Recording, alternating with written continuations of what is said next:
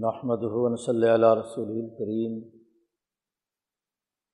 بعد فاعوذ باللہ من الشیطان الرجیم بسم اللہ الرحمن الرحیم قال اللہ تبارک و تعالی فہضموہم بإذن اللہ وقتل داود جالوت وآتاہ اللہ الملک والحکمت وعلمہ مما یشاء وقال النبی صلی اللہ علیہ وسلم، کانت بنو اسرائیل تسوسحم الانبیاء علامہ حلق نبی، خلفہ نبی۔ و انَََََََََََََََََََََََََََََََََََََََََََََََََََََََََ نبی خلفاء سیقون خلفاء سرون وقال النبی صلی اللہ علیہ وسلم لا تزال طائفة من امتی قائمین علی الحق. لا يضرهم من خالفهم. صدق اللہ مولانا العظیم و صدق رسول النبی الکریم معزز دوستو، دین اسلام کی تعلیمات میں اتنی جامعیت ہے کہ وہ رہتی دنیا تک انسانیت کی ترقی کے لیے بنیادی رہنمائی فراہم کرتی رہیں گی قرآن حکیم نے جو انسانی معاشروں کا تحریل و تجزیہ کیا ہے، ماضی کے واقعات محفوظ رکھے ہیں، انہیں معزت اور نصیحت کے طور پر بیان کیا ہے۔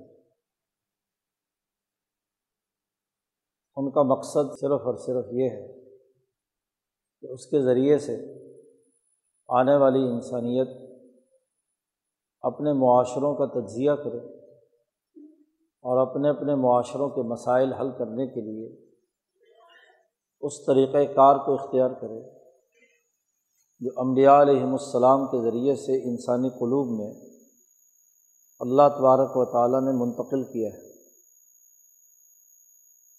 انبیاء علیہم السلام انسانیت کے رہنما ہیں۔ انہوں نے ہر شعبۂ زندگی میں انسانیت کی رہنمائی کی۔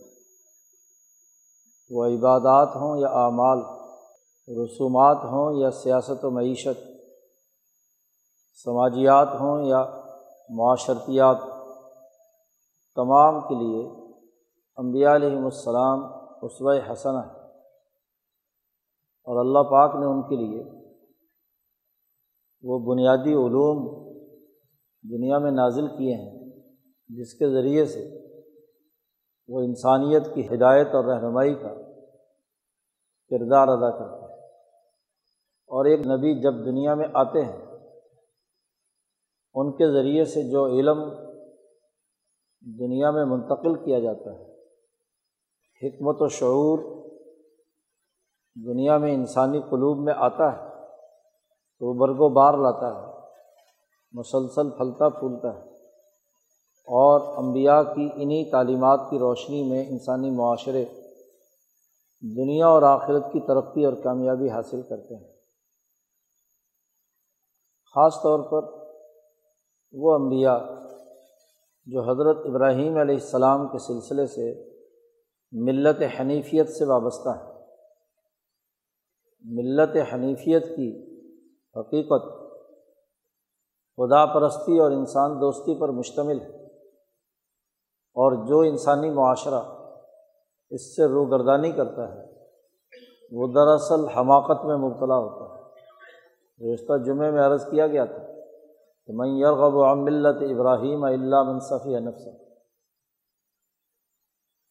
جو آدمی بھی ملت ابراہیمیہ کے بنیادی پروگرام سے انحراف کرتا ہے، اعراض کرتا ہے، اس میں اپنی رغبت ظاہر نہیں کرتا۔ تو وہ وہ انسان ہے جس نے اپنے آپ کو بے وقوف بنایا، احمق بنایا، حماقت کا رویہ اختیار کیا، جاہل رہا، انسانی معاشروں میں وہ بربادی کا سبب بنا ہے۔ انسانیت کا معیاری نظام وہ ہے جو حضرت ابراہیم علیہ السلام نے بطور امام انسانیت انسانیت کے لیے دیا ہے۔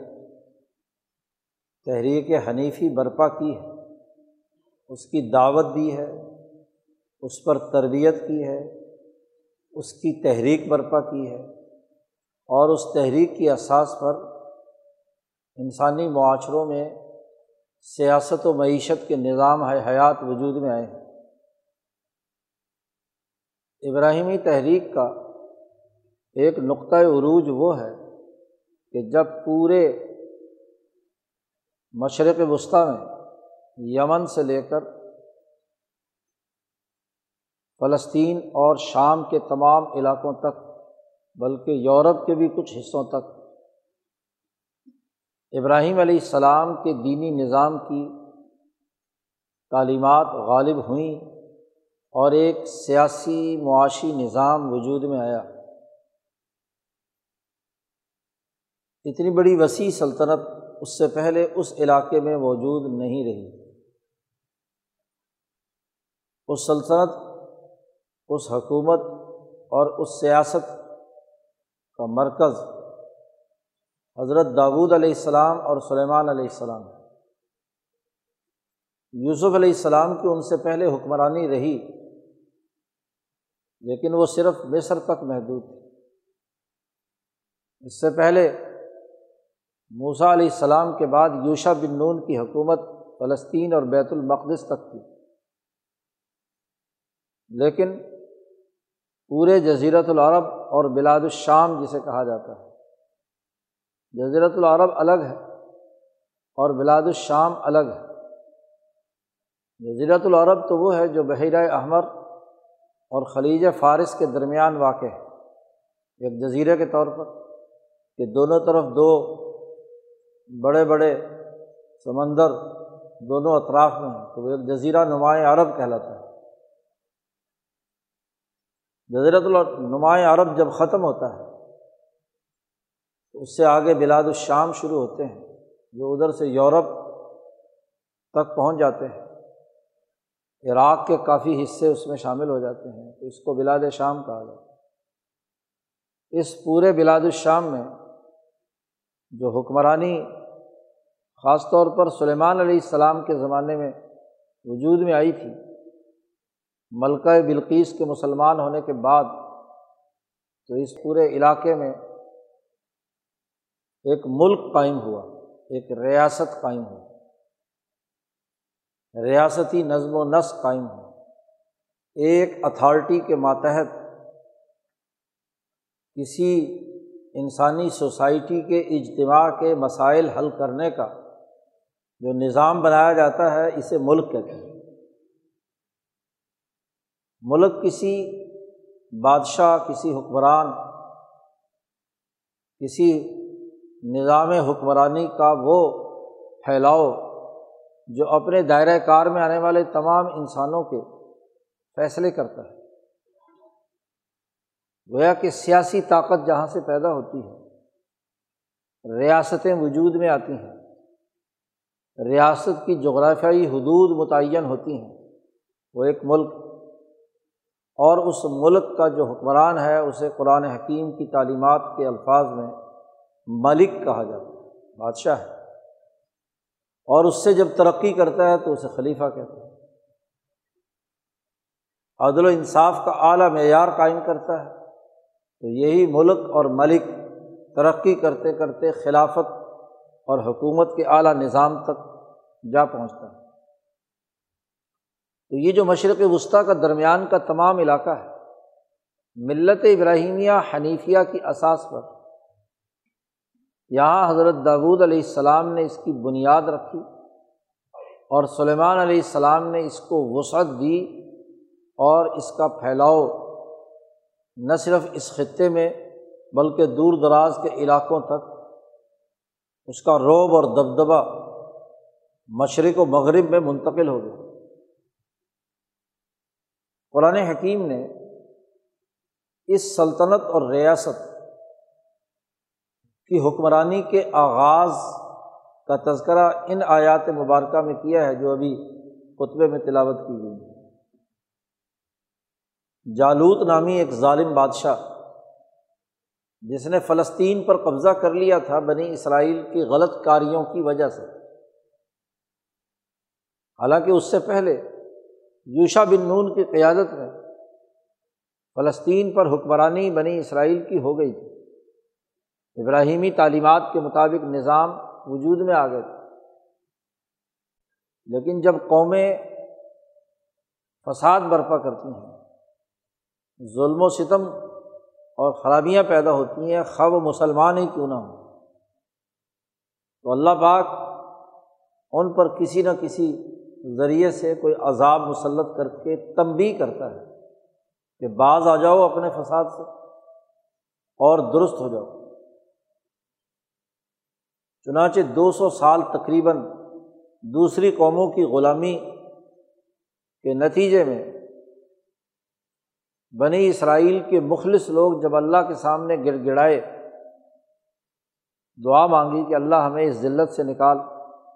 اور آئندہ عہد کیا کہ ہم کوئی ظلم و فساد نہیں بچائیں گے۔ تو اللہ نے ان کی بات سن لی۔ اس زمانے میں ان پر جو ظالم حکمران تھا وہ جالود تھا۔ انتہائی بد مست طاقتور، بیت المقدس کی اینٹ سے اینٹ بجا دی۔ وہاں جو عمارات تھیں ان کو نیست و نابود کیا۔ بنے اسرائیلیوں کو غلام کر کے لے گیا۔ ان کے جو تبرکات تھے ایک تابوت میں جس میں تورات وغیرہ وغیرہ وہ بھی چھین کر اپنے علاقے میں لے گئے۔ ان کی کتابیں بھی اپنے میوزیم میں سجا دی۔ بلکہ اپنے بت خانوں میں رکھ دی۔ تو جب ظلم و ستم کی انتہا ہوئی اور بنی اسرائیل نے اللہ سے معافی مانگی، آئندہ فساد سے باز رہنے اور ملک اور ریاست کو چلانے کے لیے صحیح ابراہیمی اصولوں پر عمل کرنے کا عزم کیا تو اللہ نے ان پر احسان کیا۔ شمویل علیہ السلام کے ذریعے سے انہیں بتلایا گیا کہ تمہارا بادشاہ تالوت ہے۔ تو یہ تالوت کا پورا لشکر جس نے جالوت کا مقابلہ کیا، قرآن حکیم اس کا تذکرہ کرتے ہوئے یہ حقیقت واضح کر رہا ہے کہ فہذا ہم بے عزن اللہ تالود کے اس لشکر نے جالود کے لشکر کو شکست دے دی۔ اور اس کے بعد اس لشکر میں جو اہم ترین شخصیت داود علیہ السلام کی تھی، تو داود علیہ السلام نے جالود کو قتل کیا۔ قتل داود جالو تھا ظلم کا سسٹم ختم ہوتا ہے۔ تو پھر اللہ نے حضرت داود علیہ السلام کے ذریعے سے ایک نئی ریاست، ایک نئی مملکت، ایک ملک انہیں عنایت کیا۔ ان حریت پسندوں کی دعاؤں اور جد وجہد کی وجہ سے جو بنی اسرائیل کے اندر مخلص لوگ موجود تھے، حنیفی تحریک کے نمائندے تھے امبیا علیہم السلام کے سچے وارث علماء تھے، مخلص اخبار تھے، تو ان کی تعلیمات کے نتیجے میں اللہ نے ان پر احسان کیا اور انہیں آزادی کی نعمت عطا کی۔ ایک نئی ریاست کی حد بندیاں ہوئیں تو اللہ کہتے آتا اللہ الملک۔ اللہ نے انہیں ایک ملک عطا کیا۔ اب ملک چلانے کے لیے جن چیزوں کی ضرورت ہوتی ہے۔ تو اللہ پاک نے فرمایا ہے کہ ہم نے نہ صرف انہیں ریاست دی، بلکہ ول حکمت اور حکمت بھی عطا کی۔ کوئی ملک بغیر سیاست کے نہیں چل سکتا۔ اور سیاست استوار ہوتی ہے حکمت کے اصول پر۔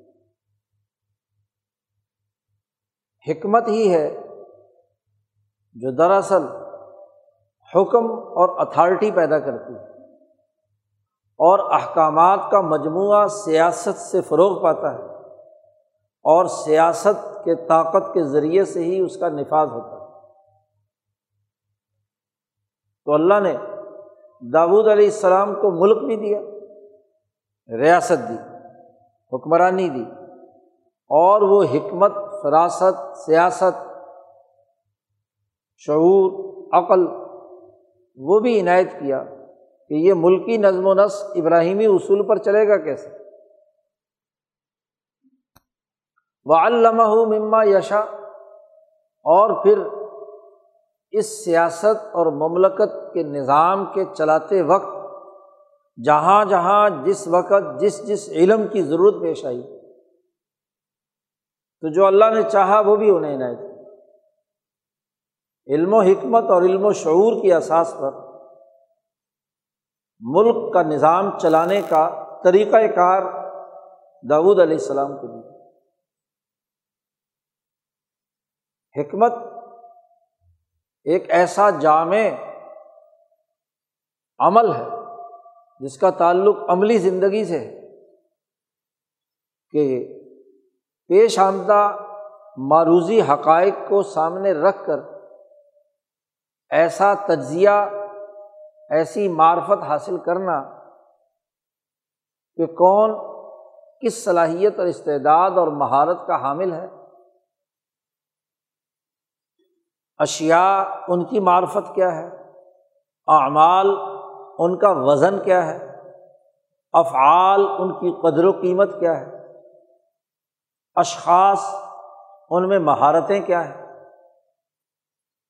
تو ملکی، معاشی، سیاسی وسائل ہیومن ریسورسز یا مادی ریسورسز ان کی ٹھیک ٹھیک معرفت حاصل کرنا، یہ حکمت کی تعریف کا ایک اہم ترین حصہ ہے۔ اور پھر انہیں اس طریقے سے باہم ملانا، عملی طور پر اس کا نظام بنانا کہ جس سے اس مملکت اور ریاست کی ترقی کے لیے کردار ادا کیا جا سکے۔ یہ حکمت ہے، یہ علم ہے، یہ شعور ہے۔ دنیا میں انسانی معاشروں کے ترقی یافتہ نظام اسی حکمت کے اصول پر آگے بڑھتے ہیں اور پھر حکمہ میں بھی وہ حکیم جنہیں حکمائے ربانی جین کہا جاتا ہے، جن کے قلوب پر حکمت ربانیاں نازل ہوتی ہے۔ وہ دراصل ان حقائق کا صحیح ادراک کر کے ایک بہتر نظام بنانے کی اعلیٰ ترین صلاحیت رکھتے ہیں۔ اور امبیا علیہم السلام نبوت کے ساتھ ساتھ حکمت ربانیہ سے بھی بہرابر ہوتے ہیں۔ غیر نبی کے پاس تو صرف حکمت ربانی ہوتی ہے۔ نبی کے پاس منصب نبوت بھی ہوتا ہے۔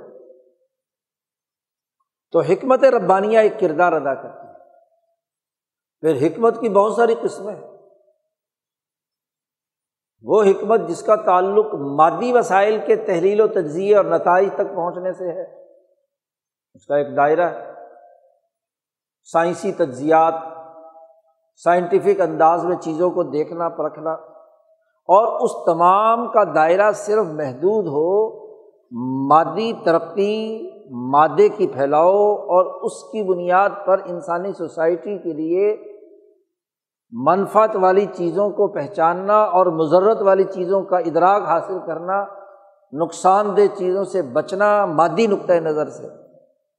اور جو منفت والی چیزیں ہیں ان کو مادی نقطۂ نظر سے اختیار کرنا یہ حکمت مادی کہلائے گی۔ لیکن حکمت ربانی وہ ہوتی ہے کہ جو اس سے بھی بلند ہو، انسان کے لیے مادی بھی اور روحانی بھی، ارضیاتی قوانین بھی، فلکیاتی قوانین بھی اور الہی اور ربانی قوانین بھی۔ جو فرشتوں کا نظام پوری کائنات پر اللہ تبارک و تعالیٰ نے قائم کیا ہوا ہے، اس کو بھی۔ ان کو سامنے رکھ کر جب وہ تجزیہ کرتے ہیں، معرفت حاصل کرتے ہیں اشیا اور افراد کی، اور اس کے اساس پر جو نظام بناتے ہیں، وہ حکمت ربانی کہلاتے ہیں۔ امام شاہ ولی اللہ دہلوی حکمت ربانی کی تعریف کرتے ہوئے کہتے ہیں کہ حکمت ربانی وہ علم ہے کہ جس میں ایک انسان کو زمین کی ساخت سے متعلق تمام طبیعتی قوانین،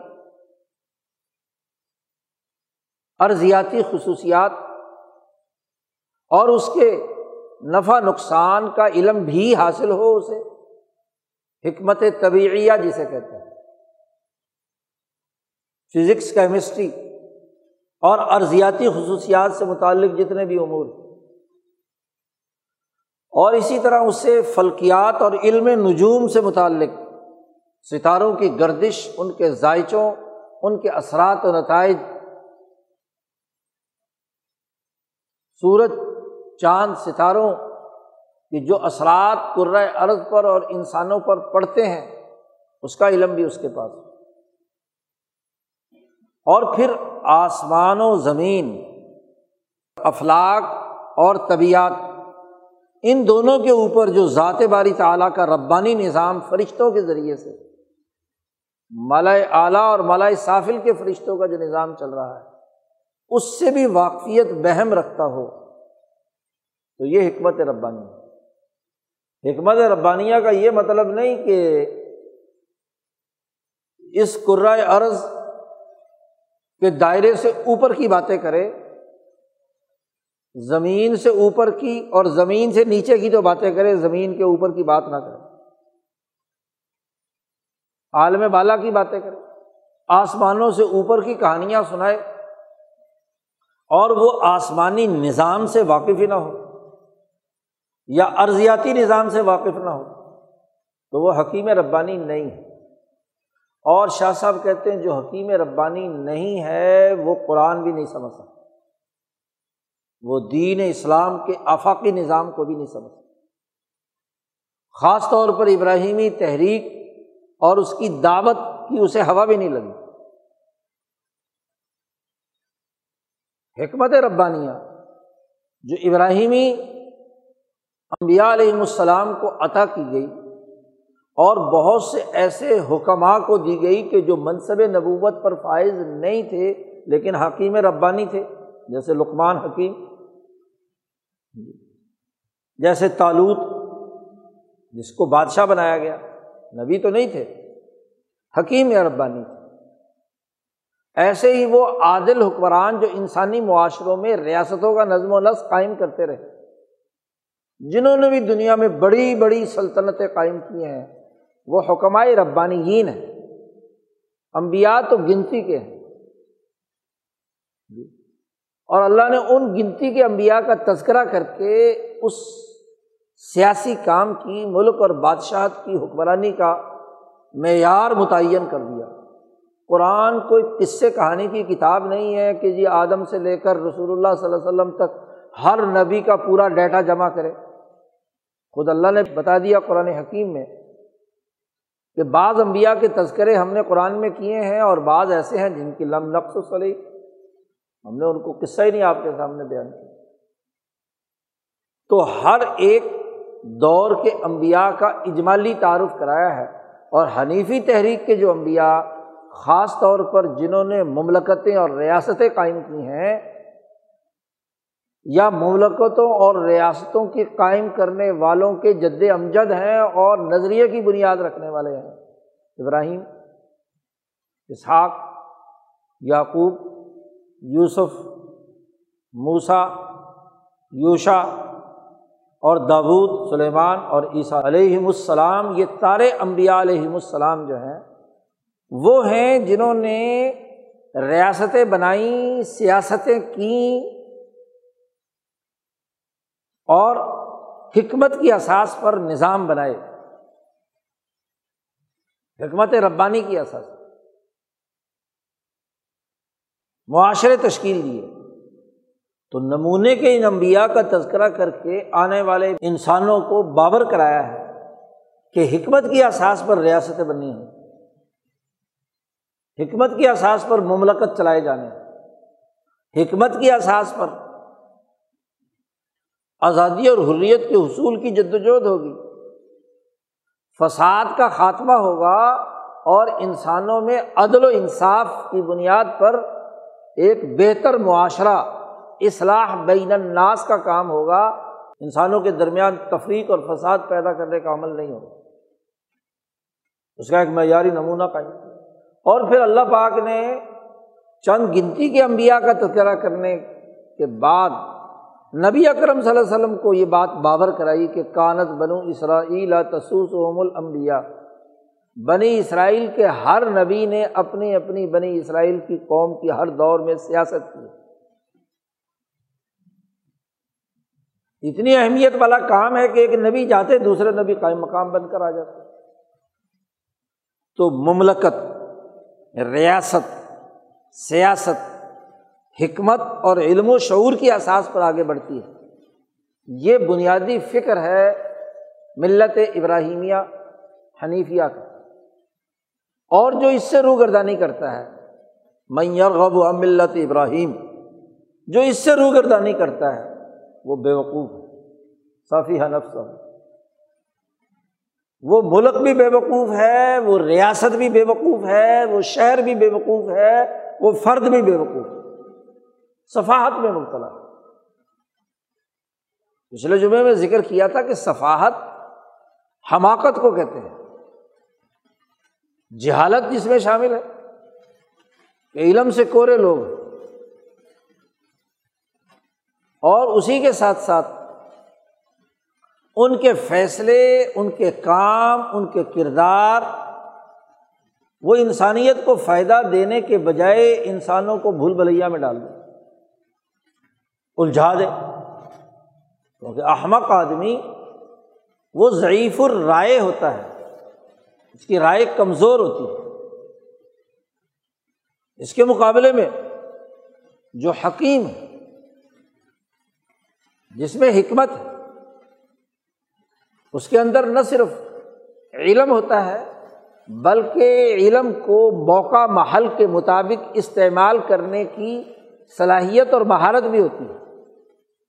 اور موقع محل کے اعتبار سے صحیح اور مضبوط رائے قائم کرنے اور اس رائے کے مطابق نظام بنانے کی اہلیت ہوتی ہے۔ وہ حکیم تو صفی النفس وہ انسان ہے کہ جاہل بھی ہو اور رائے بھی اس کی انتہائی کمزور اور ناقص اور ادھوری ہو۔ اس کے مقابلے میں حکیم وہ ہے جو علم بھی رکھتا ہو، حقائق سے بھی پوری طرح واقف ہو۔ اور اسی کے ساتھ ساتھ اس کی رائے بھی مستحکم، مضبوط اور قطعی ہو، جس رائے کی احساس پر وہ انسانوں کے لیے نظام بنائے۔ تو ابراہیمی تحریک کی بنیادی احساس یہ ہے۔ ہر ابراہیمی تحریک ایک مملکت قائم کرتی ہے، ملک قائم کرتی ہے۔ اور ہر ابراہیمی تحریک کا نمائندہ حکمت ربانی کی احساس پر اس مملکت کے چلانے کا نظام قائم کرتا ہے۔ اس کے مطابق جدوجہد اور کوشش کرتا ہے۔ مضبوط اور مستحکم رائے اور علم سے بھرپور اور مہارت کی حامل رائے کے ساتھ ملک کا نظم و نسق چلاتا ہے۔ آپ دیکھ لیجیے امبیا علیہم السلام، خاص طور پر ابراہیمی تحریک کے جتنے امبیا کا اللہ نے تذکرہ کیا ہے وہ وہ ہیں جو حکمران رہے ہیں یا ریاست بنانے کے بانی ہیں۔ ابراہیم تو اس نظریے کے بھی بانی ہے اور امامت انسانیت کے معیارات بھی قائم کرنے والے ہیں۔ یعقوب علیہ السلام نے کنعان کو مرکز بنا کر بیت المقدس تعمیر کر کے اس چھوٹی سی ریاست کا آغاز کر دیا۔ جس کا پھیلاؤ یوسف علیہ السلام کے ذریعے سے مصر میں ہوا۔ مصر سے موسا علیہ السلام ان بڑی اسرائیلیوں کو لاتے ہیں اور ایک جماعت تیار کر کے، ایک انقلاب برپا کر کے فلسطین میں بن اسرائیلیوں کی حکومت قائم کرواتے ہیں یوشا بن نون کی قیادت میں۔ حکومت بنائی۔ پورا موسا علیہ السلام کا واقعہ دیکھ لیجیے داود علیہ السلام کا تذکرہ کیا تو انہوں نے جالود کا قتل کیا، دشمن کو شکست دی، اپنے علاقے کو آزاد کرایا اور پھر آتا اللہ الملک و الحکمت و علامہ یشا سلیمان علیہ السلام داود علیہ السلام کے وارث ہوئے، قرآن نے ذکر کیا۔ وہ وارثہ سلیمان و داودا گرز کرا ہے۔ عیسیٰ علیہ السلام جنہوں نے حوارین کی طاقت سے ایک نظریہ ایسا منتقل کیا کہ خود دنیا سے تو چلے گئے، لیکن ان کے کچھ ہی عرصے بعد پورا مغرب مسیحی حکمرانی کے ماتحت آ گیا۔ حکومت قائم۔ حضرت محمد مصطفیٰ صلی اللہ علیہ وسلم جو ابراہیمی تحریک کے آخری امام ہیں، حکومت بنائی۔ مدینہ میں ریاست مدینہ کی تشکیل کی اور پھر ایک ایسی جماعت کو وارث بنا کر گئے کہ جنہوں نے دنیا بھر میں بین الاقوامی نظام خلافت کا قائم کیا۔ چھوٹی سی حکمرانی نہیں، صرف جزیرت العالم میں نہیں، مشرق و مغرب اور تمام علاقوں پر آپ کی حکمرانی قائم ہوئی۔ تو امبیا علیہم السلام بالخصوص ابراہیمی تحریک کے امبیا نے ریاست اور اس میں جاری دین کا سسٹم قائم کرنے کا عمل کیا ہے حکمت ربانی کے اصول۔ اسی لیے حکمائے ربانی کا قول ہے اور حضرت علی رضی اللہ تعالیٰ عنہ کی طرف بھی منسوب ہے کہ الملک و دین تو امانی، دین اور ریاست یعنی سسٹم اور ریاست دو جڑواں بہن بھائی ہیں۔ ایک کے بغیر دوسرے کی تکمیل نہیں ہوتی، دوسرے کے بغیر پہلے کی تکمیل نہیں ہوتی۔ ایک دوسرا جملہ، الملک و سلطان تو امانی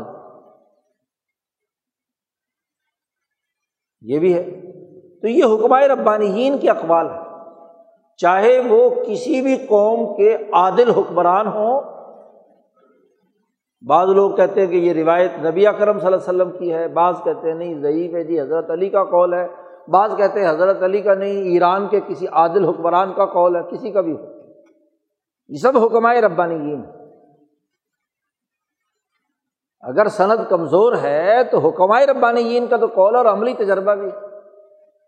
اس میں جملہ ہے کہ ملک کی اساس، سسٹم کی اساس، وہ بنیاد ہے دین۔ اور طاقت اور قوت اور اتھارٹی کا ہونا وہ اس کی حفاظت کے لیے لازمی اور ضروری ہے۔ وہ دین، وہ مذہب شکست خوردہ ہوتا ہے جس کے پاس سلطنت نہیں ہے، طاقت نہیں ہے، حکومت نہیں ہے۔ آپ دیکھیے کہ یہ اساس رہی ہے حکمائے ربانی ایسے ہی ایک بڑی اہم بات جو حضرت علی کی طرف منسوب ہے۔ لیکن وہ بھی حکمائے ربانی کا قول ہے اصل میں۔ کہ الملک یب کا مال کفر ولا یب کا معاذ ظلم کہ ملک اور حکمرانی کافر ہونے کے باوجود اگر حکمت کے اصول پر ہے تو باقی رہے گی۔ صحیح سیاست کے اصول پر ہے تو وہ ملک باقی رہ سکتا ہے۔ لیکن لا یبقا مع ظلم سوسائٹی میں ظلم ہو، حکمت کے الر رغم حکمت کے برخلاف، عدل کے برخلاف ظلم کا نظام ہو تو ایسا ملک باقی نہیں رہتا۔ یہ وہ حکیمانہ اصول ہے جو حکمائے ربانی نے بیان کیا، چاہے وہ حنیفی ہوں یا غیر حنیفی۔ عملی تجربات اور دنیا کے عملی تجربات اس حقیقت کی نشاندہی کرتے ہیں کہ وہ ممالک تباہ و برباد ہو گئے جہاں حکمت اور سیاست کی بنیاد پر عادلانہ نظام قائم نہیں ہوا اور وہ حکومتیں اور مملکتیں تباہ و برباد ہو گئیں کہ جنہوں نے ظلم کا نظام قائم حکمت کے نتیجے میں عدل وجود میں آتا ہے۔ اور حکمت کو پس پش ڈالنے کے نتیجے میں ظلم وجود میں آتا حکمت انسان کو قانون سازی کا طریقہ سکھاتی ہے۔ اس سے مقننہ وجود میں آتی ہے۔ قانون کیسے بنایا جائے؟ آئین کیسے بنایا جائے؟ حکمت اس بنے ہوئے قانون پر عمل درآمد کا انتظامی سلیقہ بتلتی ہے۔ کہ جو قانون بنایا گیا ہے، اس کو کتنی مضبوطی اور استقامت سے انتظامی ڈھانچہ، انتظامی نظم و نسق قائم کرنے والے لوگ کتنی استقامت سے اس بنے ہوئے اجتماعی قانون کی پابندی کرتے ہیں۔ یا قانون موم کی ناک ہے جب چاہا جدھر موڑ لیا، جدھر موڑ لیا۔ حکمت یہ سکھاتی ہے۔ حکمت یہ سکھاتی ہے کہ اس قانون کے تحت انسانیت کے لیے امن و امان، عدل و انصاف اور انسانیت کی ترقی کا نظام کیسے بنایا جائے گا؟ وہ انسانیت کا تجزیہ کرتی ہے۔ انسانیت کو ممکنہ جو مسائل درپیش ہو سکتے ہیں، ان کا جائزہ لیتی ہے۔ پھر اس قانون پر عمل درآمد کی اتھارٹی، پروسیجر اس کے کام کرنے کی پالیسی طے کی جاتی ہے تاکہ کوئی بھی انسان اجتماعی طور پر کسی دوسرے انسان کو نقصان نہ پہنچائے۔ حکمت یہ سکھاتی ہے۔ حکمت یہ سکھاتی ہے کہ ایک انسان، ایک معاشرہ، ایک قوم جب اس نے ایک قانون بنا لیا اجتماعی مشاورت سے، اس کی مقننہ نے اس کی انتظامیہ نے اس پر عمل درآمد کا ایک سسٹم اور پروسیجر طے کر دیا۔ تو اب حکمت کا تقاضا ہے کہ اس قانون پر عمل درآمد کی صورتحال عملاً کیا ہے؟ عوام کی طرف سے، حکومت کی طرف سے، انتظامی افسروں کی طرف سے؟ کیا اس آئین اور قانون کی روح کے مطابق انتظامیہ عمل کر رہی ہے؟ کیا اس کے مطابق اس ملک کے بسنے والے لوگ اپنے معاملات طے کر رہے ہیں؟ اس کے لیے ایک ادارے کی ضرورت پیش آئی، عدلیہ کی۔ تو حکمت نہیں سکھایا ہے کہ ایک مقننہ ہو جو خوب غور و فکر کر کے سمجھداری، شعور اور تمام انسانی معاملات اور سوسائٹی میں ابھرنے والی لہریں پیدا ہونے والے مسائل اور ان کے تعلقات کے حقائق اس کے علم میں آئیں اور ان کو حل کرنے کا ایک جامع کلی آئین اور دستور قانون ضابطہ بنائیں۔ حکمت کے اصول پر اگر حکیم نہیں ہے، جاہل اکٹھے ہوئے۔ اگر مقننہ میں ایسے لوگ ہیں جو صفی ہیں، صفی کا مطلب یہ کہ پیش آمدہ مسائل کا علم ہی نہیں ہے۔ احمق ہے۔ اور پھر یہ کہ ان کی کوئی رائے نہیں ہے، ضعیف الرائے ہے۔ رائے کچھ نہیں۔ کیونکہ جب علم نہیں ہے تو رائے بھی بودھی اور کمزور ہے۔ ان کو جو کچھ کہہ دے، اس کے مطابق کیا ہے؟ وہ اپنی رائے بنا لیتے ہیں پرپ گنڈے سے بنا لیتے ہیں، خبروں سے بنا لیتے ہیں۔ کسی دوسرے کی خواہشات کے مطابق اپنی رائے، اور وہ رائے چونکہ ضعیف ہوتی ہے گرگٹ کی طرح بدلتی رہتی ہے، کبھی ایک، کبھی دوسری، کبھی تیسری، کبھی چوتھی۔ تو قانون بنانے والے اگر صفی ہوں، ملت ابراہیمیہ حنیفیہ کے مطابق حکمت ربانی کے اصول پر نہ حکمت طبیعیہ، حکمت فلکیہ، حکمت ربانیہ یا مالا اعلیٰ اور سافل وہ مسلمان ہے تو مسلمان کا مطلب یہ ہے کہ وہ اللہ رب تبارک و تعالیٰ پر ایمان رکھتا ہے۔ تو اس کی احساس پر وہ انسانی ضروریات کا جائزہ لے اور انسانی ضروریات کے لیے ایک جامع، معنی، کامل، مکمل سسٹم اپنی قوم اور ملک کے نظام چلانے کے لیے بنائے اور اس کے لیے نمونہ امبیا علیہ السلام کی شریعتیں ہیں۔ رسول اللہ صلی اللہ علیہ وسلم کی شریعت ان کا اسوہ حسن ہے۔ اس کے وہ ماہر ہوں۔ اس کے حوالے سے ایک رائے نپی تری رکھنے والے ہوں۔ تو تب تو آئین اور قانون حکمت پر مبنی ہوگا، ورنہ تو کیا؟ ہے حماقت پر مبنی ہوگا یہی حال انتظامیہ کا اور عدلیہ کا ہے۔ حکمت تقاضا کرتی ہے کہ انتظامی ڈھانچہ ہونا چاہیے۔ قانون پر عمل درآمد کرنے کے لیے یہ نہیں کہ قانون بنا دیا۔ اور بائیس کروڑ لوگوں کو کہہ دیا کہ خود لوگ عمل کر لو جی۔ خود کیسے عمل کریں؟ اس پر عمل درآمد کا ایک انتظامی ڈھانچہ بنے گا۔ اتھارٹیز بنے گی۔ جن کو اختیارات ہوں گے، ورنہ تو ہر آدمی دوسرے کو مجرم قرار دے کر خود ہی سزا دینے لگ جائے۔ گا انار کی پھیل جائے گی۔ قانون کتنا ہی اچھا ہو، اگر کوئی انتظامی ادارہ نہیں ہے، اس قانون کا غلط استعمال خواہشات کے مطابق کیا جا سکتا ہے۔ تو ایک ادارے کی، ایک انتظامی ڈھانچے کی، جانچ پڑتال کی، اس کے مطابق فیصلہ کرنے کی ضرورت، حکمت کا تقاضا ہے حکمت ربانی کا تقاضا بھی۔ ہے کیونکہ حکمت ربانی کو ماورا تو نہیں ہوتی۔ اس ارضیاتی حقائق اور فلکیاتی حقائق سے۔ تینوں ایک دوسرے سے جڑی ہوئی ایسے ہی ہے جیسے ایک آدمی نے میٹرک پاس کیا ہے۔ اس کے بعد ایف ایس سی کی ہے، اس کے بعد اس نے بی ایس کیا ہے ایم ایس کیا ہے پی ایچ ڈی کی ہے۔ حکمت ربانیہ پی ایچ ڈی ہے، بغیر پی ایچ ڈی اس کے بغیر ہو سکتی ہے۔ جس نے میٹرک بھی کچھ نہ کیا ہو، وہ علم بھی نہ اسے پتا ہو بی ایس بھی نہ کیا ہو اور ڈائریکٹ پی ایچ ڈی ایسا نہیں ہو سکتا۔ حکمت ربانیہ تو بہت اعلیٰ درجے کی چیز تو اس حکمت ربانیہ کے تناظر میں جو امبیائی بنی اسرائیل کو اور قرآن نے یہاں تذکرہ کیا داود علیہ السلام کو اللہ نے عطا کی ایک انتظامی ڈھانچہ۔ اور وہ انتظامیہ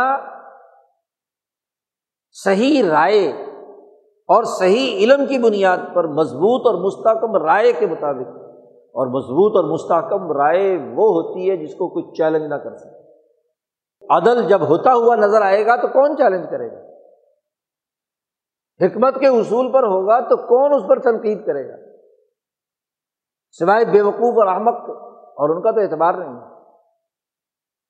جی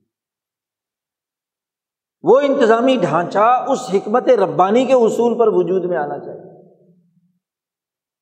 اسی طریقے سے عدلیہ کا کردار۔ وہ بھی موم کی ناک نہ ہو، جدھر مرضی ادھر ادھر پھیر لو۔ اگر وہ خود ضعیف الرائے ہے تو وہ تجزیہ کیا کرے گی کہ انتظامیہ نے کیا کام کیا؟ انتظامیہ پر اس کی گرفت ہے۔ حکومت پر اس کو بالادستی حاصل ہے تو وہ حکومت کا احتساب کر سکتی ہے۔ قاضی ابو شرح کو خلیفہ وقت پر عدالتی کٹہرے کے اندر، عدالتی سنوائی کے وقت بالادستی حاصل۔ اس لیے خلیفہ وقت بھی ہو تو اسے بھی کٹہرے میں کھڑا ہونا ہو۔ وہ خواہ حضور صلی اللہ علیہ وسلم کا داماد ہو، خلیفہ وقت ہو، امیر المومنین ہو، سیدوں کا سردار ہو اولیا کا سردار ہو، لیکن عدالت کے دائرے میں آیا ہے۔ تو خود خلیفہ وقت اپنے لیے وہ جگہ منتخب کرے جانچ پڑتال کی جائے کہ میں نے جو مقدمہ دائر کیا ہے کیا یہ واقعی اور صحیح اور درست ہے؟ خود خلیفہ اپنے لیے وہ جگہ منتخب کرے یہ حکمت ربانی یہ ولایت صادقہ ہے۔ یہ ساداتیت ہے۔ سادات ہونا ہے، سید ہونا ہے۔ کہ وہ خود کٹہرے کے لیے کیا ہے؟ کھڑا ہو۔ احتساب کرو۔ قانون کے مطابق میں نے کام کیا ہے یا اس کی خلاف ورزی کی ہے؟ قاضی صاحب نے کہا، امیر صاحب، خلیفہ صاحب، آپ جو دو گواہ پیش کر رہے ہیں نا اس زیرہ کے، ایک بیٹا ہے اور ایک غلام ہے، گواہی رد۔ اتھارٹی ہے نا؟ تبھی فیصلہ کرے گا، اس میں جرت بھی ہو، دلیری بھی ہو، رائے بھی مضبوطی سے اور مستحکم قائم کرے حکمت ربانیہ۔ کیونکہ رب تبارک و تعالیٰ نے کہہ دیا کہ ہر مقدمے میں دو عادل گواہ چاہیے، اور وہ وہ بھی ہوں جو عادل ہوں۔ ہیں دونوں عادل۔ کیا حضرت علی کا بیٹا عادل نہیں ہے؟ حضرت علی کا غلام عادل نہیں ہے؟ عادل ہیں۔ لیکن جو کرابت کا نصبی رشتہ ہے، وہ اس عدالت پر انگلی اٹھا سکتا ہے۔ کہ ہو سکتا ہے کہ شفقت پدری کی بنیاد پر یہ گواہی دی ہو۔ شک ہے نا؟ لوگوں کی نظر میں، حقیقت کی نظر میں تو وہ جھوٹ بیان نہیں کر رہے گواہی غلط نہیں دے رہے۔ لوگوں کی نظر میں، لوگ یہ دیکھتے ہیں، لوگ یہ سمجھیں گے کہ بیٹے کی گواہی پر فیصلہ کر دیا۔ اور لوگ بھی کون ہے مقابلے میں یہودی ہے غیر مسلم ہے مسلمان بھی نہیں۔ اس کے مقابلے میں خلیفہ وقت کیا ہے؟ اپنے دونوں گواہوں کی گواہی اپنی کسی طاقت اور قوت سے منوا نہیں سکا یہ عدالت۔ تو عدالت حکمت ربانی کے زیر اثر وہ جانچ پڑتال کرتی ہے کہ ربانی قانون کیا تھا اور ربانی قانون پر عمل درآمد کی نوعیت کیا ہے، اس کے مطابق فیصلہ۔ اب یہ وہ حکمت ہے جس کا تذکرہ قرآن نے یہاں کیا ہے کہ ہم نے داود کو بادشاہت دی حکمرانی دی، ریاست دی اور انہیں حکمت دی۔ اور جب کسی آدمی کے پاس حکمت ربانی آ جاتی ہے، حکمت کی بنیاد پر ادارے وجود میں آ جاتے ہیں اور وہ ادارے اس کے مطابق عملاً کام کرتے ہیں۔ تو جیسے جیسے موقع ہوتا ہے، ویسے ویسے علامہ مما یشا اللہ تعالیٰ ان کے سینوں پر وہ علم منتقل کرتا رہتا ہے۔ اور داود علیہ السلام تو نبی ہیں اور نبی کا علم قطعی ہوتا ہے۔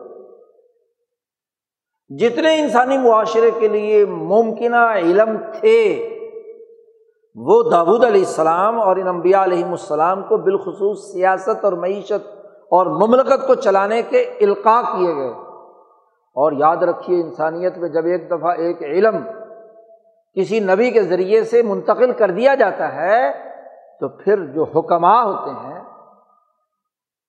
جو بعد میں آنے والے ہیں، کیونکہ ایک علم ایجاد ہو گیا، ایک حکمت نئی تخلیق کے مرحلے سے گزر کر ذہنوں میں آ گئی، تو اب وہ سینوں سے سینوں میں منتقل ہو کر مسلم غیر مسلم تمام پر منتقل ہو جاتی ہے۔ تو دابود علیہ السلام کے زمانے میں اللہ نے تو یہ علم اور حکمت عطا کر دی۔ نبی اکرم صلی اللہ علیہ وسلم نے تو اس حکمت اور مملکت کا جو قومی دائرہ تھا دابود علیہ السلام کے زمانے میں اور اس حکمت کو عالمی بنا کر کل انسانیت کے مسائل اور اقوام عالم کے مسائل کے حل کرنے کا طریقہ بنایا۔ کیا بین الاقوامی نظام عطا کیا۔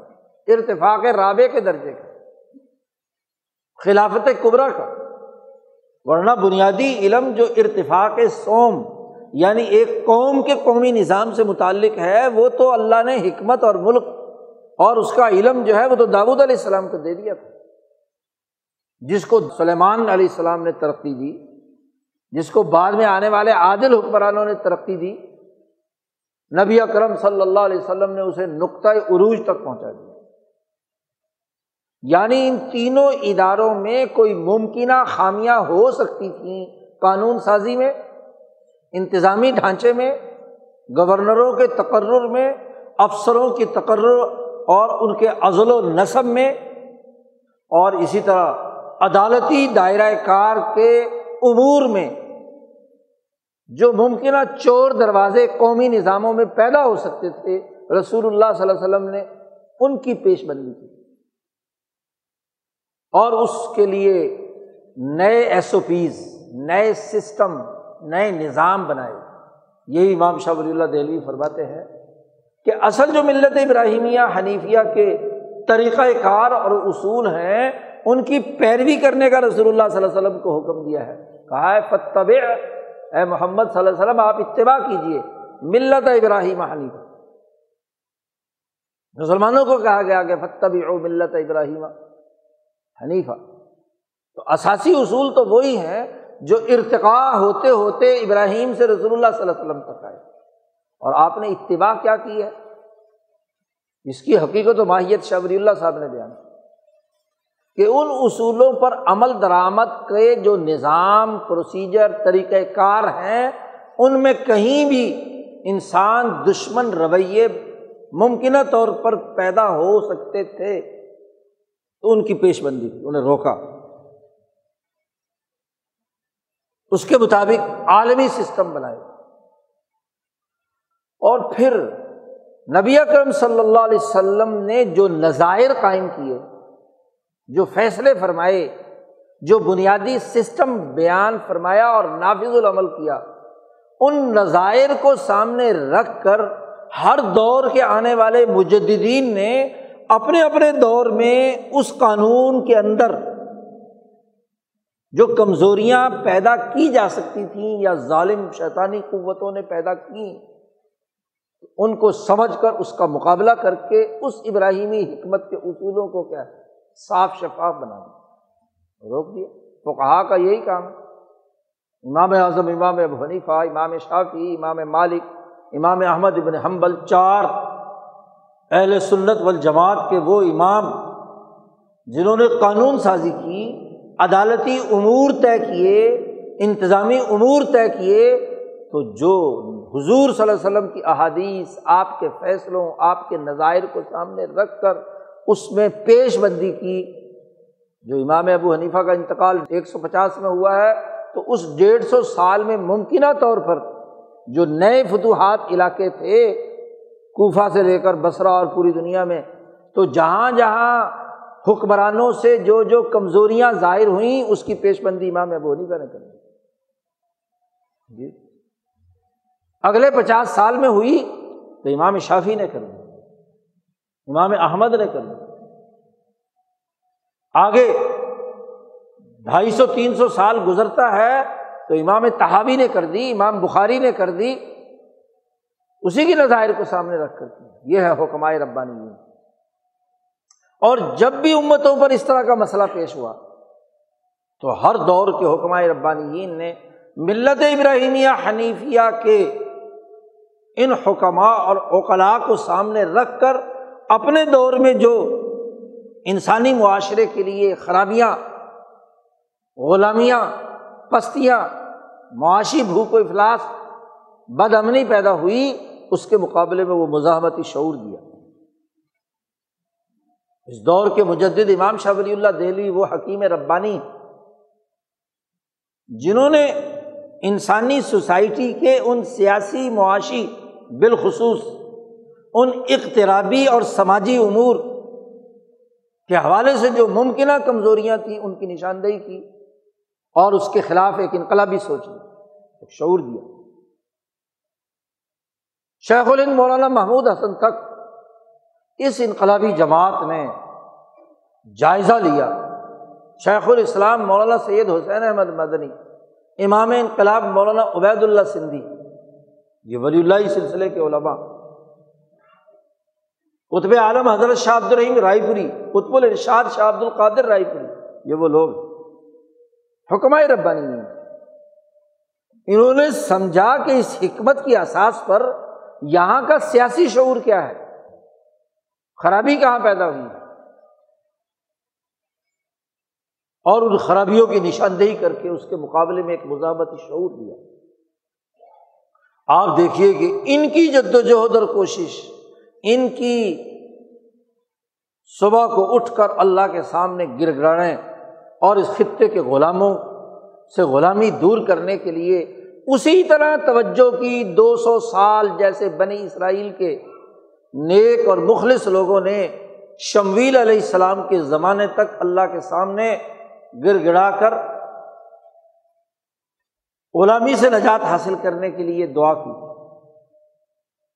انہیں حریت پسندوں کا صدقہ ہے کہ فہذا منہ ہم عزن اللہ اللہ کے حکم سے وہ سامراج، وہ جو اس دور کا جالوت اس دور کا فرعون، اس دور کا حامان اور قارون، اس دور کا نمرود اور شداد، برٹش سامراج تھا، اس سے آزادی حاصل ہوئی۔ لہٰذا منہ شکست کھا گئے ہو انہیں آزادی دینا پڑی اور وہ آتا اللہ الملک، ریاست دی۔ گو ریاست تین حصوں میں تقسیم کر دی۔ لیکن ریاست تو ہوئی، ملک تو ہوا۔ اب ضرورت تھی کہ جو ملک دیا، اس کو حکمت کی احساس پر اس کا نظام بنتا۔ اور یہ نظام وہی بنا سکتے تھے حکمائے ربانی جن کی جد وجہد تحریک آزادی کے کردار کے نتیجے میں یہ بر عظیم پاک و ہند آزاد ہوا۔ معاملہ الٹا۔ آزادی ہوئی ان کی جد وجہد اور کوشش سے۔ اور تمہارے اس ملک کے لیڈروں کی نقصیر بھی نہیں پھوٹی۔ نہ کبھی ایک دن کے لیے جیل گئے، نہ کبھی اس کے لیے آزادی کے لیے کوئی کردار ادا کیا۔ ہمیشہ انگریزوں کے وفادار، ان کے معاون، ان کے اعلی کار رہے۔ ملک پر مسلط ہو۔ آج پچہتر سال ایک ملک ایک ریاست، ایک اتھارٹی، ایک شناخت تمہیں ملی، لیکن حکمت غائب پچہتر سال کی تاریخ جس چیز کے حوالے سے نوحا کنا ہے، وہ یہ کہ حکمت نام کی کوئی چیز نہیں۔ صفاحت اور بے وقوفی کی انتہا ہے۔ ابھی ایک نئی کتاب چھپی ہے، پاکستان۔ انیس سو سینتالیس میں۔ چودہ اگست انیس سو سینتالیس کو ملک آزاد ہوا چودہ پندرہ اگست کی درمیانی رات۔ تو اس پورے سال میں یہاں کا منظرنامہ اخبارات کے تناظر میں کیا تھا؟ اس مصنف نے اپنی طرف سے ایک لفظ نہیں لکھا۔ صرف اخبارات کے تراشے جمع کیا یہ خبر چھپی ہے، یہ خبر چھپی ہے، یہ خبر چھپی ہے۔ ان خبروں میں اہم ترین خبر یہ کہ اس زمانے میں ایک تولا سونا ایک سو آٹھ روپئے کا۔ سونے کے ریٹ چھپتے نا اخبارات میں پہلے تو چھپتے رہے، آج کل تو۔ کیونکہ بڑھتے ہی ایسے ہیں کہ پتہ ہی نہیں چلتا۔ تو اس زمانے میں جو اخبار میں ریٹ چھپا ہے، وہ ایک سو آٹھ روپئے پاکستانی کا ایک تولا سونا۔ اور جو مہاجرین اور باہر سے لٹ پٹ کر آنے والے یہاں ہندوستان میں پہنچے ریفیوجی کیمپوں میں رہے، مہاجر کیمپوں میں پڑے ہوئے جی برا حال ہے، کھانے پینے کو کچھ نہیں، مصیبتوں اور مشقتوں میں۔ اور انہیں اخبارات میں اس زمانے میں چھپ رہا ہے کہ چار لاکھ روپے کا سوئمنگ پول بنایا جائے گا۔ سرکار بنے گا، مچھلی فارم بنے گا۔ لگژری گاڑیوں کے آڈر دیے جا رہے ہیں۔ چار لاکھ ایک سو آٹھ روپے کا ایک تولا سونا ہے۔ ذرا سونے کو ملٹی پلائی کرو چار لاکھ سے۔ یہ حکمت کی بات تھی یہ صفاحت کی بات تھی جی اسے حکمت کہیں گے۔ اسے رائے کی مضبوطی اور مستحکم انسانیت دوستی کے لیے رائے تھی یا ضعیف الرائے، فیصلے سازی کی عمل دیکھیے۔ لوگ بےچارے لٹے پٹے آئے ہوئے نہ مکان ہے، نہ ان کے پاس کچھ ہے۔ یہاں کے عام آدمی تو ان کی مدد کر رہے ہیں۔ اور حکومت جو ہے وہ ایسے فیصلے کر رہی ہے کہ چار لاکھ روپئے کے لیے ایک تالاب بنایا جا رہا ہے، ایک مچھلی فارم بنایا جا رہا ہے۔ عیاشیوں کے لیے بڑی بڑی گاڑیوں کے آڈر دیے جا رہے ہیں۔ عوام کو بتایا جا رہا ہے کہ جناب ایک صحافی تھا، فوت ہو گیا، انجمن ترقی اردو، کراچی کا۔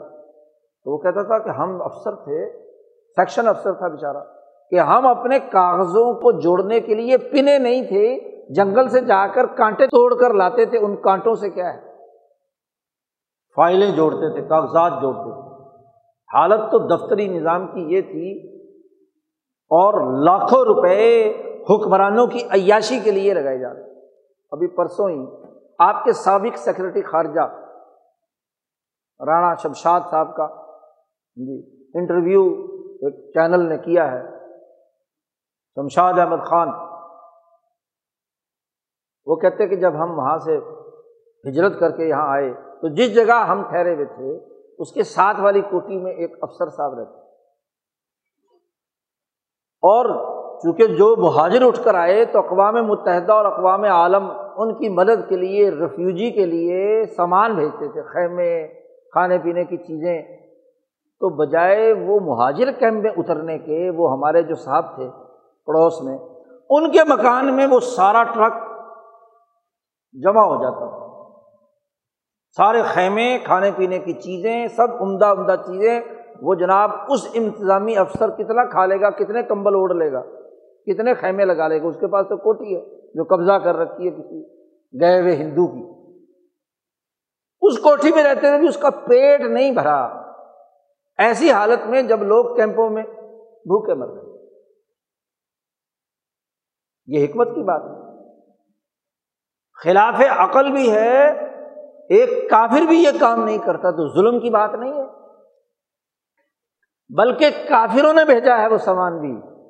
اور ایک مسلمان اپنے آپ کو مومن کہنے والا، اسلامی جمہوری پاکستان کا لیڈر اور رہنما سیاست دان وہ سیاست دان بھی تھا۔ اس کے گھر میں سب کچھ اتر رہا ہے۔ ایسی ایسی خبریں شائع کی ہیں۔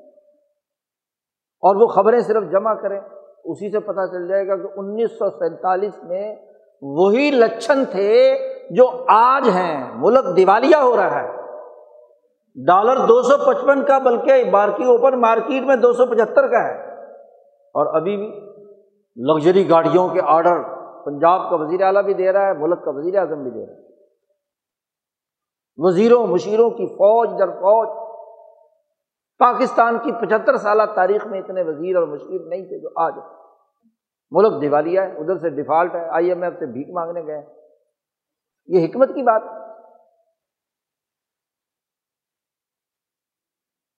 مقننہ ہے، قانون بناتی ہے، لیکن مقننہ موم کی ناک ہے۔ وہی جالود کی نسل اور اس کی طاقت اور قوت رکھنے والے وہ اس مقننہ سے بھی کھیلتے ہیں۔ اپنی مرضی کے جاہل لاتے ہیں، اپنے مرضی کے کمزور رائے والے لاتے ہیں اور ان سے جو چاہتے ہیں مرضی قانون بنوا لیتے ہیں۔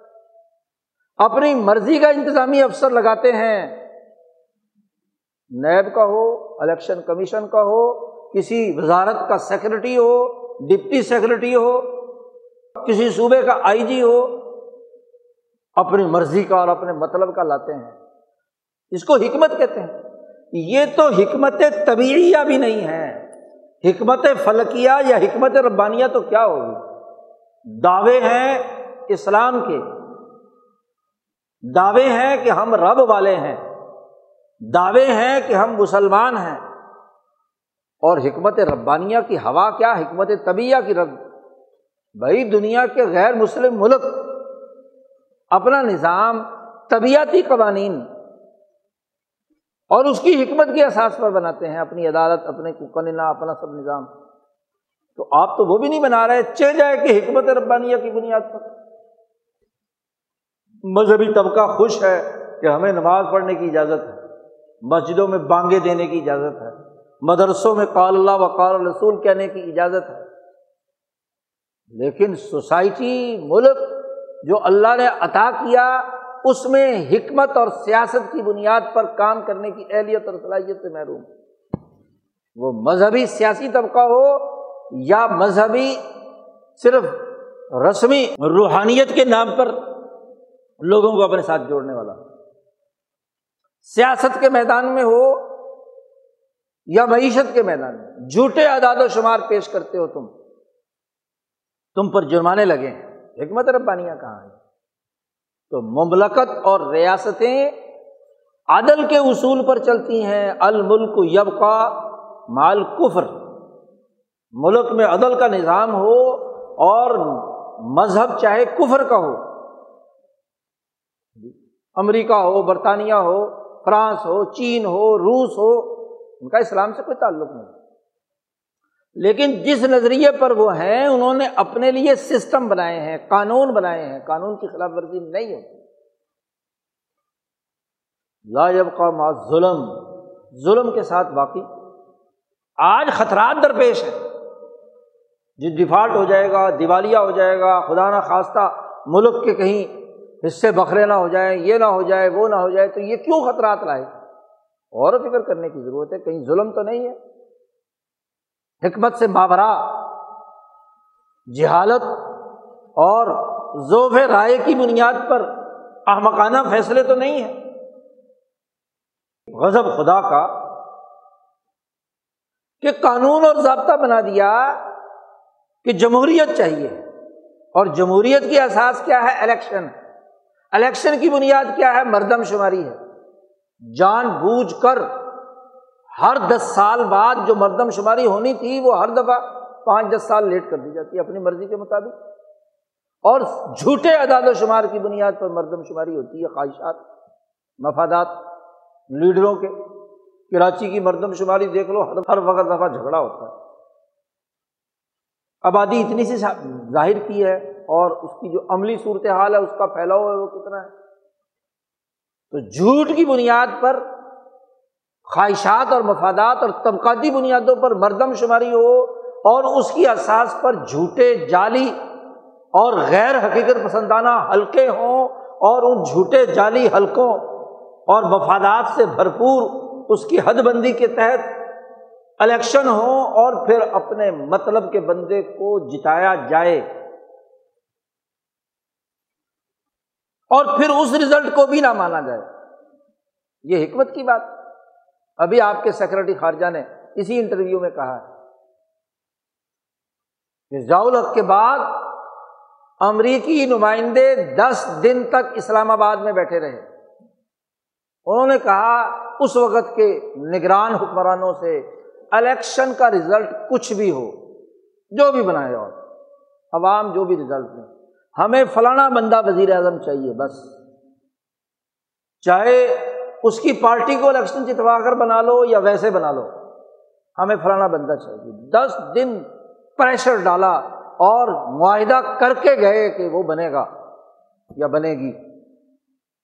اور وہی بنی۔ اس کا حکمت سے کیا تعلق ہے؟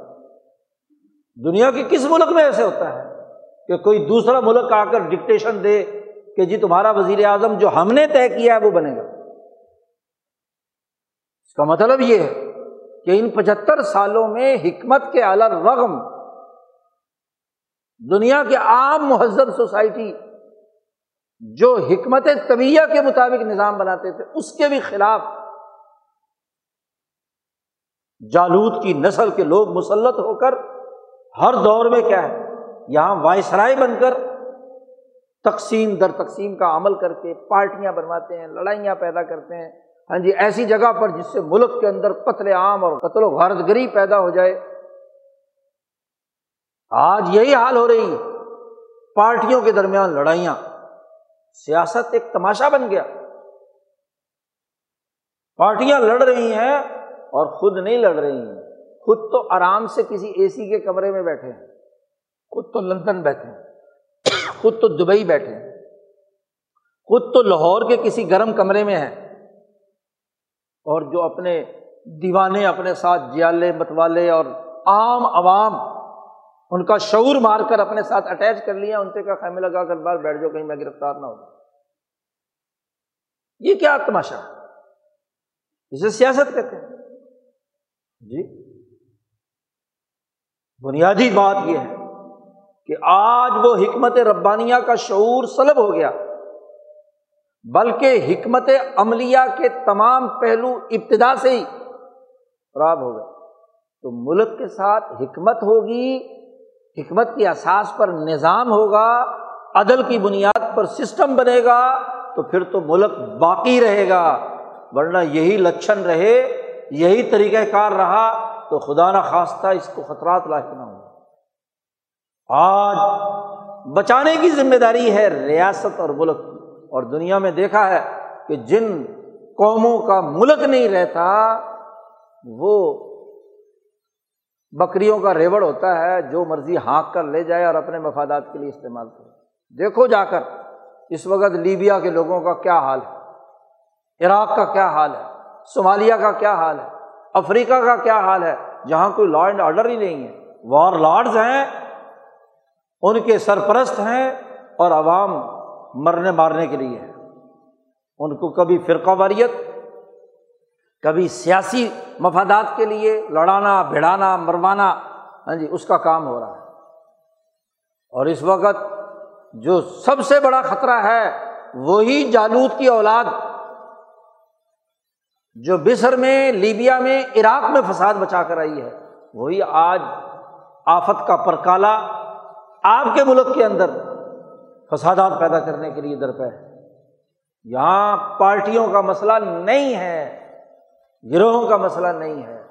یہاں مسئلہ سسٹم کا ہے کہ وہ سسٹم جو غیر حکیمانہ، غیر عالمانہ، غیر عادلانہ امبیا کی تعلیمات کے خلاف وہ سسٹم مسلط تو ایسا سسٹم جو غیر عادلانہ ہو، غیر عاقلانہ ہو، غیر حکیمانہ ہو اور اغیار کا ہو، تو وہ تو ملک اور قوم اور سوسائٹی کے تمام لوگوں کے لیے جان لیوا بھی ثابت ہو سکتا ہے۔ آج توبہ کی ضرورت ہے، اپنے شعور کو بلند کرنے کی ضرورت ہے، حکمت ربانیہ کو سمجھنے کی ضرورت ہے، ملت ابراہیمیہ کے اساس پر معاشروں کا تجزیہ کرنے اور صحیح اور درست اور مضبوط اور مستحکم رائے قائم کرنے کی ضرورت ہے۔ اللہ تعالیٰ ہمیں سمجھنے اور عمل کرنے کی توفیق عطا فرمائے۔ واخر داوانہ الحمد للہ رب العالمین۔